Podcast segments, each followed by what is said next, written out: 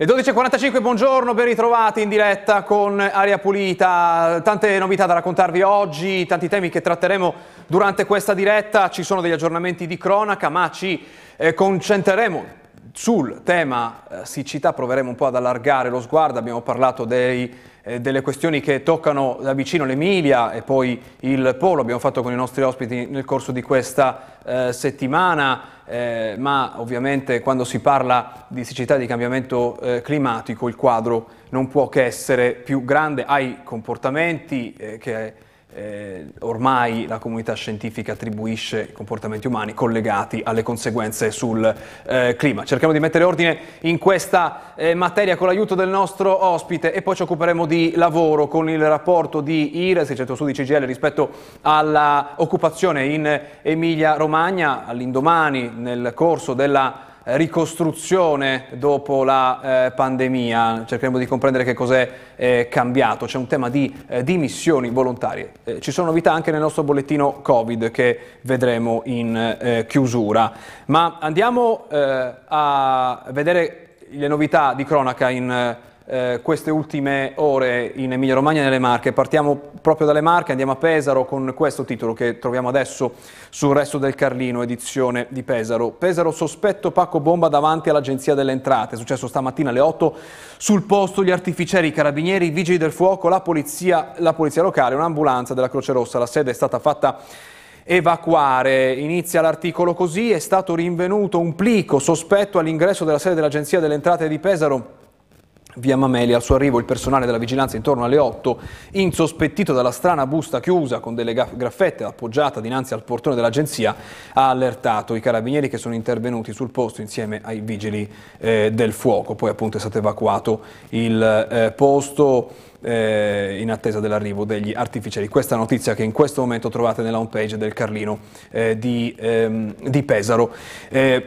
Le altre novità riguardano la siccità, la prima la vediamo dalla Gazzetta di Parma, Bonaccini accordo con Toti verso Parma e Piacenza, acqua dalla diga del Brugneto. Il governatore dice anche che sono stati chiesti al governo 32 milioni per interventi con autobotti e manutenzione dei eh, canali. E questo è l'aggiornamento di poco fa, eh, di stamattina, sulla Gazzetta di eh, Parma. Andiamo alle pagine nazionali invece adesso, partiamo dal Corriere della Sera. Eh, si parla eh, di un tema fortemente legato al cambiamento climatico di cui ci occuperemo tra poco con il nostro ospite, auto stop alla vendita per benzina e diesel dal 2035, l'accordo nella notte dell'Unione Europea. E la Cina fa scorte di metalli per l'elettrica, sapete eh, avremo sempre più bisogno di auto elettriche se davvero sarà messo in, in campo questo stop alla vendita per benzina e diesel dal 2035. Eh, trattative, ci racconta il Corriere, nella notte sulla creazione del Fondo per il Clima Sociale, via libera all'uso di tecnologie alternative come combustibili sintetici o ibridi ibridi eh, plug-in se possono ottenere la completa eliminazione delle emissioni di gas serra. Questo è il Corriere, Repubblica apre su un tema completamente eh, diverso, si parla eh, dell'aggressione russa eh, all'Ucraina, eh, Biden annuncia invio più truppe in Europa e in Italia, Mosca, allargamento NATO renderà Europa meno sicura, eh, sanzioni a cinque aziende cinesi, Pechino contro Washington, quindi non c'è soltanto l'Ucraina, ci sono anche equilibri tra Stati Uniti e Cina. Questa è le page in questo momento delle principali testate nazionali eh, italiane. Ma eh, abbiamo visto nelle homepage anche in questo momento gli ultimi aggiornamenti sono proprio dedicati a temi collegati al cambiamento climatico, abbiamo visto la siccità, abbiamo visto eh, questo stop dei eh, motori a benzina dal 2035 e l'Assemblea legislativa qualche giorno fa ha eh, aggiunto sulla sua eh, homepage un conto alla rovescia, questo è il sito dell'Assemblea legislativa eh, che mh, mm, ci mostra a un certo punto della homepage, trovando il link eh, corretto, adesso eh, ve lo mostriamo, eccolo qui, quello che si chiama orologio climatico ed è un conto alla rovescia, vediamo eh, questi secondi, minuti, giorni e anni, in totale sette, che vanno riducendosi E leggiamo la didascalia, questa è l'Assemblea legislativa dell'Emilia Romagna. L'orologio climatico indica il tempo che abbiamo ancora a disposizione per non superare l'aumento medio della temperatura globale di 1,5 gradi. Noi vediamo un conto alla rovescia così eh, che è parecchio minaccioso e ci preoccupiamo e chiediamo aiuto al nostro ospite. Buongiorno e benvenuto ad Aria Pulita in collegamento eh, con noi. Ehm, Silvio Gualdi, Senior Scientist al Centro Europeo Euromediterraneo sui cambiamenti climatici. Grazie per essere con noi. Grazie a voi per l'invito e buona giornata a voi e agli ascoltatori. Allora, prima di andare a questo conto alla rovescia che ci preoccupa tanto, devo domandarle che cosa sta succedendo nel nord Italia in particolare con questa eh, siccità, che cosa ha determinato eh, la, questa carenza di, di eh, precipitazioni e qual è il collegamento tra la temperatura, il riscaldamento globale, quindi la temperatura del pianeta che si alza e le piogge che scarseggiano.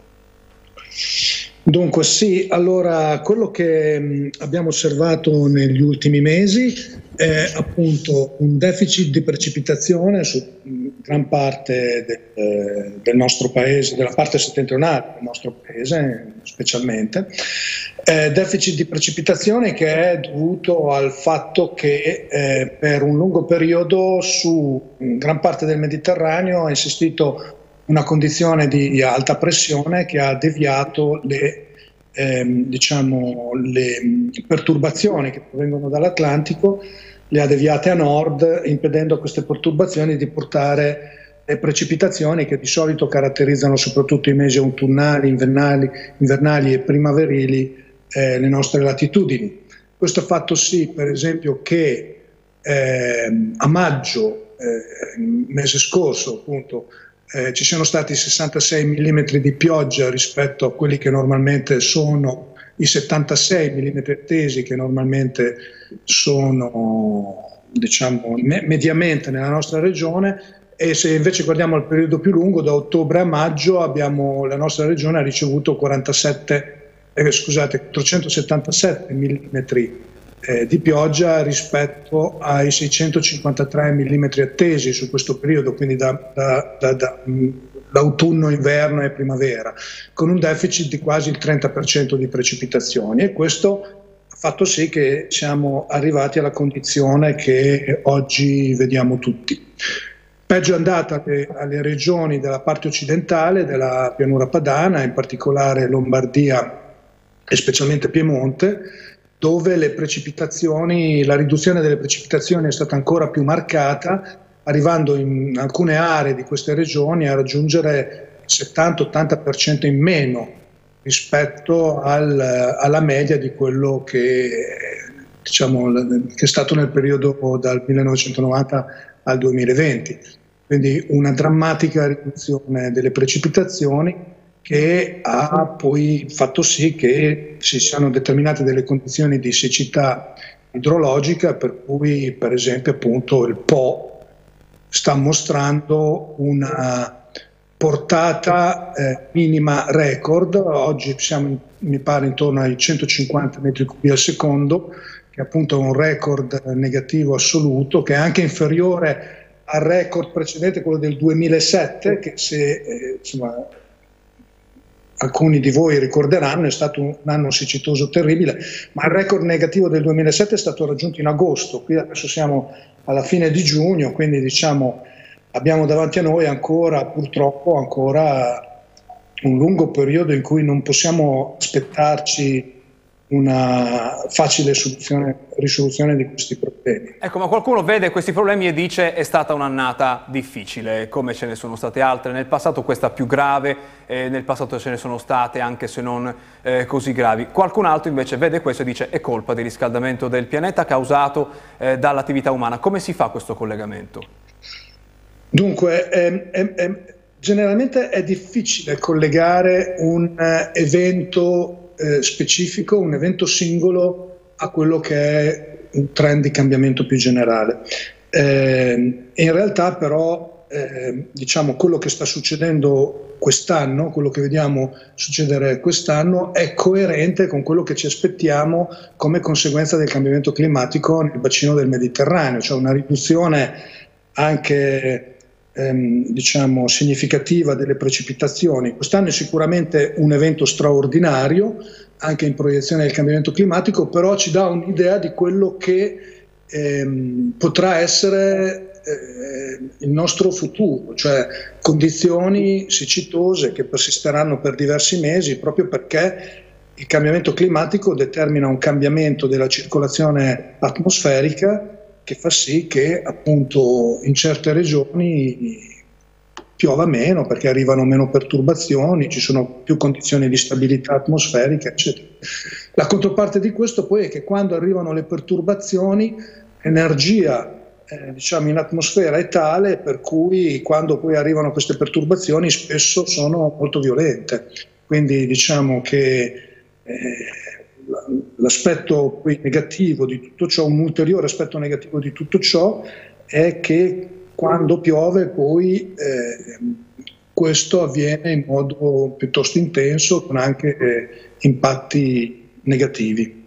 Ecco, eh, e torniamo a questo conto alla rovescia che l'Assemblea legislativa ha eh, condiviso, ha postato sul suo eh, sito ufficiale. Mancano 7 anni e 23 giorni eh, per non superare l'aumento medio della temperatura globale di un grado e mezzo. Eh, davvero preoccupa tanto, ma quanto chi si occupa di clima come lei prende in considerazione questo orologio, lo prende sul serio, oppure è uno stimolo per agire, oppure davvero eh, se non si fa qualcosa questo aumento 1.5 porterà a che cosa?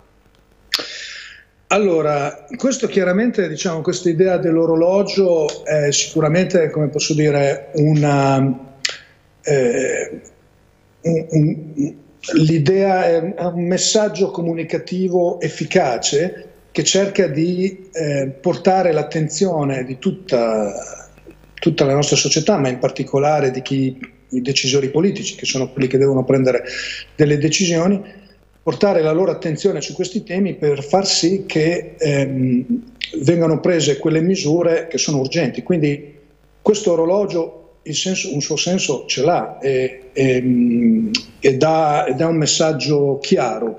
Noi, eh, diciamo, le, le attività umane stanno cambiando il clima del nostro pianeta, questo ormai nessuno lo mette più in discussione e da quello che possiamo capire, quello che i nostri studi eh, ci dicono, è che se noi continuiamo a, ad agire come abbiamo fatto negli ultimi decenni, i cambiamenti climatici che ci troveremo a dover affrontare alla fine di questo secolo saranno molto molto seri e molto impattanti per tutta la nostra società. Ragion per cui noi dobbiamo implementare rapidamente delle efficaci politiche di riduzione nostra ehm, nel nostro impatto sul clima e in particolare riduzione delle emissioni. Ehm, questo è quello che l'orologio ci ricorda, cioè che noi dobbiamo rapidamente implementare delle politiche di riduzione delle emissioni eh, per appunto far sì che alla fine del secolo non ci dovremo eh, confrontare con una condizione climatica molto difficile da, da, da affrontare, molto difficile da adattarci ma eh, appunto riusciremo a mantenere eh, il riscaldamento globale, il cambiamento climatico rappresentato da questo numero del riscaldamento, riusciremo a mantenerlo al di sotto di un grado e mezzo, che è la soglia ehm, nella quale gli esperti di impatti e gli esperti di analisi del rischio identificano come la soglia eh, rimanendo al di sotto della quale diciamo, gli impatti saranno ragionevolmente moderati e la nostra possibilità di adattarci a questi cambiamenti sarà ragionevolmente buona. Vedremo allora sulle politiche, abbiamo, ne parliamo da tanto eh, su che cosa fare per ridurre le emissioni, questo è il tema molto più grande da affrontare adesso. Intanto grazie per essere con noi stamattina ad Aria Pulita, buona giornata e buon lavoro. Grazie a voi e buon lavoro anche a voi. Intanto sul tema c'è proprio un flash appena pubblicato dall'Anza, resta grave l'emergenza siccità nel distretto del Po, le portate sono ancora molto basse, il prelievo non è stato ridotto come chiesto settimane fa, il cuneo salino, e cioè l'avanzamento del mare nel delta, ne abbiamo parlato anche qui, è a oltre 30 km, quota record, permangono l'assenza di piogge, nonostante i temporali delle ultime ore abbiamo, abbiano ristorato la portata e temperature, eh, rimangono anche le temperature altissime, questa è la sintesi appena pubblicata eh, dell'osservatorio sul eh, Po. Facciamo una pausa e poi ripartiamo per parlare di lavoro tra poco.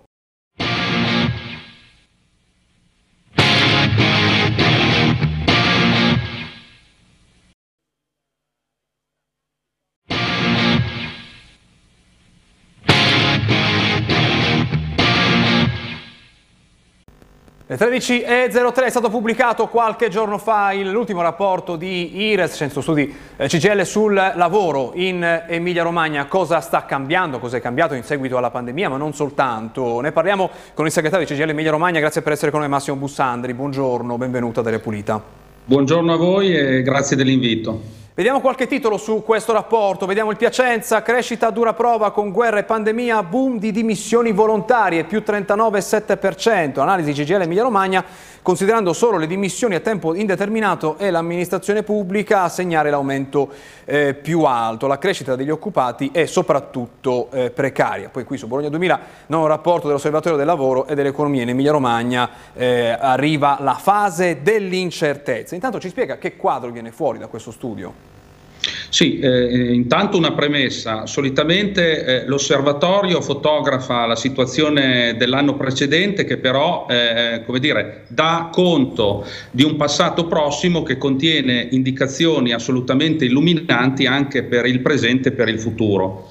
Eh, adesso invece siamo in una situazione molto particolare, nel senso che la situazione fotografata dall'osservatorio, i dati, relativi al 2021 rischiano mh, mm, quasi già oggi di consegnarci, non dico un passato remoto, ma eh, un quadro di dati che eh, purtroppo rischia di essere completamente scombinato eh, dagli effetti della guerra. Eh, quello che ci consegna il rapporto dell'Osservatorio 2021 è sostanzialmente quello che avremmo potuto attenderci eh, dopo eh, in uscita dalla pandemia, ma prima ancora di fare i conti con la guerra. Quindi un quadro, come dire, che per la prima volta dopo tanti anni va letto in una situazione di grande divenire, di grande incertezza. Allora, eh, quello che usciva dal 2021 era sostanzialmente questo, cioè appunto cosa avremmo potuto aspettarci nel post pandemia in Emilia Romagna prima che intervenisse il fattore guerra. Ed era eh, una robusta ripresa della crescita intorno al 7%, trainata da una forte ripresa dell'export intorno al 17%, eh, un notevole rilancio degli investimenti anche grazie alle risorse significative messe a disposizione eh, da Next Generation EU le note positive non solo nel settore dell'edilizia, in particolare delle costruzioni, dopo, dove tanti anni di, di, affaticamento c'è stato in qualche modo una, una, una, ripresa, un rilancio di questo settore, ma di tutti o quasi tutti anche i nostri settori storicamente trainanti, a partire dall'industria manifatturiera e, eh, se guardiamo il dato 2021 su 2020, anche del turismo.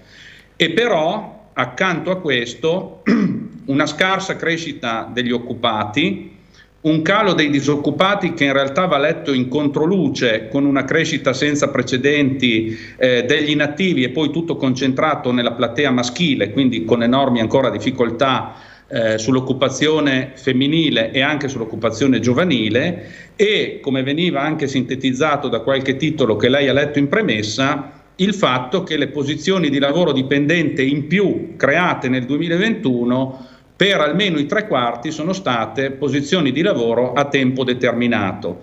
Quindi se vogliamo fare un'estrema sintesi, il quadro che ci consegnava il 2021 era quello di una significativa ripresa economica non accompagnata però da un altrettanto significativo rilancio del lavoro e dell'occupazione. Quindi dal nostro punto di vista un quadro già in chiaro scuro eh, e poi su questo è intervenuta la guerra e bisogna anche comprendere che cosa la guerra potrà esatto. eh, modificare in questo eh, quadro. Diciamo che quello che stava accadendo prima che eh, quattro mesi fa è cominciata la guerra, eh, l'aggressione russa in, in, Ucraina, quindi cerchiamo di comprendere la novità principale che veniva fuori, tre novità principali, cioè questo eh, fenomeno delle dimissioni volontarie. Voi come ve lo spiegate? Ma guarda, sì, le dimissioni volontarie effettivamente nella nostra regione hanno avuto un significativo rimbalzo, sono passate circa dai circa 130.000 casi del 2020 ai circa 180.000 eh, del 2021 con un salto in positivo del 40%.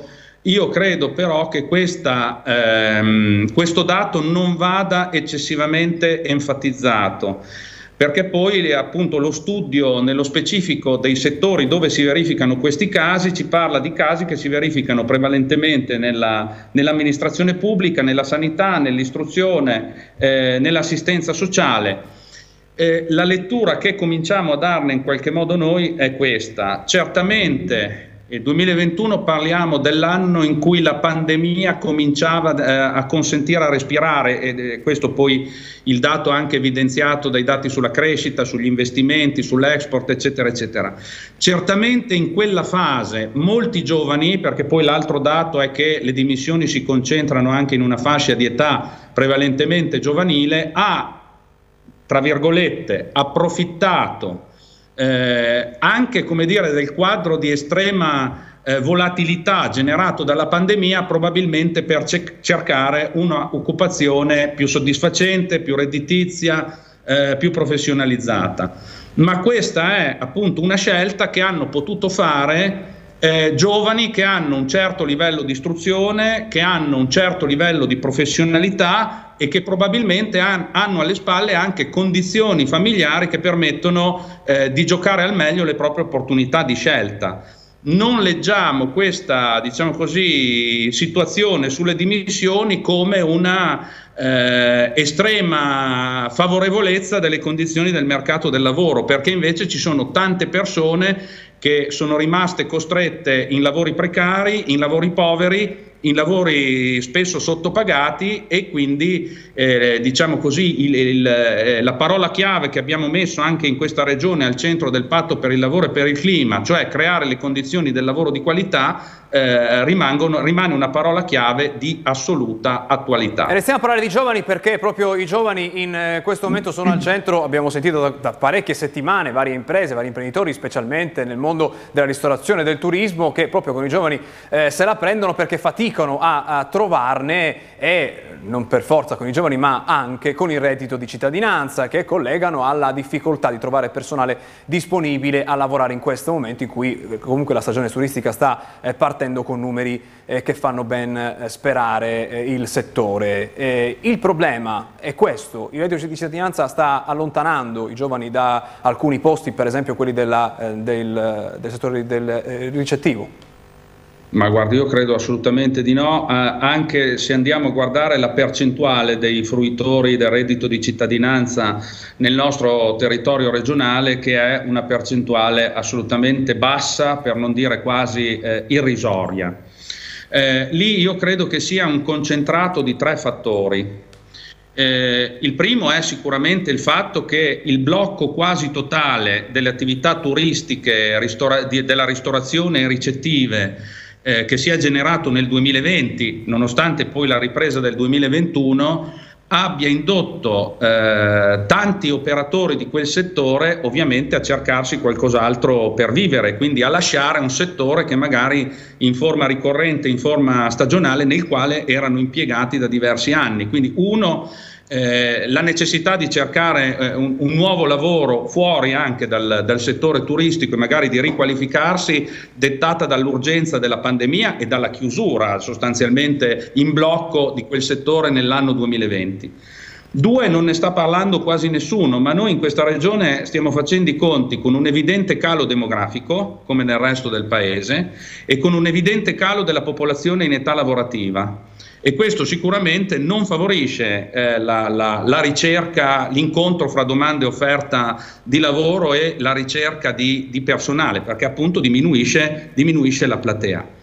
Il terzo, che è un tema che a noi sta comunque particolarmente caro, è il fatto che in quel settore occorre probabilmente eh, far passare meglio di quanto non sia avvenuto fino ad oggi l'idea che i lavoratori hanno bisogno di contratti dignitosi e di salari decenti perché questo è uno dei fattori che allontana tanti ragazzi, tante ragazze soprattutto, ma anche dire, persone non necessariamente legate a una fascia di età giovanile, dall'attrattività in termini lavorativi di quel settore eh, noi la diciamo spesso con uno slogan, fategli i contratti giusti e pagateli il giusto e vedrete che probabilmente qualcuno in più lo trovate. Certo, in quel contesto generale di scarsità eh, di, di, di, offerta di lavoro legato all'andamento anche demografico della nostra regione. E guardi, tornando al tema su cui lei mi ha stuzzicato all'inizio, se pensiamo che il reddito di cittadinanza, cioè che 600-700 euro mensili, possano fare concorrenza eh, ha uno stipendio dignitoso, vuol dire che non abbiamo idea di cosa significhi stipendio dignitoso. E questo tema che andrebbe approfondito, ci ritorneremo anche perché adesso c'è il momento del nostro bollettino Covid. Intanto grazie per essere stato con noi stamattina Adela Pulita, buona giornata e buon lavoro. Buon lavoro e buona giornata a voi. C'è tanto da raccontarvi sul bollettino Covid di oggi perché ci sono dei dati che continuano a peggiorare. C'è il tema dei ricoveri e lo vediamo nei titoli dei quotidiani. Partiamo proprio con questo titolo, il Corriere Nazionale. Covid intensive come un anno fa, ma i contagi sono 100 volte di più. Balzo dei positivi, oltre 80.000 casi, le rianimazioni occupate al 3%. Il panorama è ben diverso da un anno fa, leggiamo nel pezzo, nonostante le percentuali sovrapponibili. Allora, un anno fa le rianimazioni erano occupate occupate da pazienti eh, con eh, polmonite da virus SARS-CoV-2, condizione oggi diventata molto rara eh, e questa è la differenza eh, principale. E poi appunto ci sono varianti meno aggressive che si manifestano eh, con, eh, con, forme più blande, specialmente per i vaccinati. C'è un altro titolo con toni simili. Se l'Italia, lo leggiamo sulla stampa, se l'Italia richiude per Covid, un milione già in isolamento domiciliare, ma presto saranno il doppio, eh, scatta l'allarme per i servizi essenziali a rischio via la eh, quarantena. La, appunto la richiesta è di togliere la quarantena come altri paesi europei, alcuni paesi europei eh, hanno fatto eh, recentemente. Sono questi i toni che sul tema Covid si trattano nei quotidiani nazionali. Andiamo sul territorio, partiamo eh, in questo caso siamo nelle Marche, Omicron, l'aumento dei positivi non pesa sulle terapie intensive, l'incidenza è tornata ai livelli di inizio maggio, scovati altri 444 casi in provincia di Macerata. I ricoveri nelle Marche salgono a 86, ma i pazienti di rianimazione sono 3 ormai da diversi giorni. Stiamo comunque parlando di dati eh, bassi, più bassi rispetto a un anno fa. Eh, andiamo in, in Emilia Romagna, partiamo da Rimini, Vaiolo delle scimmie, titolo, ehm, l'articolo mette insieme sia l'emergenza Covid che i casi di Vaiolo delle scimmie, il titolo appunto dal Carnino di Rimini è Vaiolo delle scimmie, primo caso a Rimini, un ventenne risultato positivo dopo aver sviluppato sintomi nei giorni scorsi, sotto osservazione dell'AUSO i suoi contatti stretti e appunto dall'altro versante leggiamo nel pezzo nel Riminese si mantiene stabile la pandemia di Covid, sono 495 i nuovi positivi registrati. Da ultima Bologna con il tema delle vaccinazioni, sanitari non vaccinati, raffica di sospensioni. Parla Bordon dell'Ausel che dice alcuni rientrano al lavoro dopo aver preso il Covid, ma poi non si vaccinano e così scatta di nuovo l'allontanamento. Continua quindi questo tema eh, di chi non si è vaccinato e lavora nel settore della sanità. Ma dobbiamo dare la linea al telegiornale. Grazie a Massimo Mingotti e a Matteo Righi in regia. Noi ci vediamo domani. A tutti buona giornata.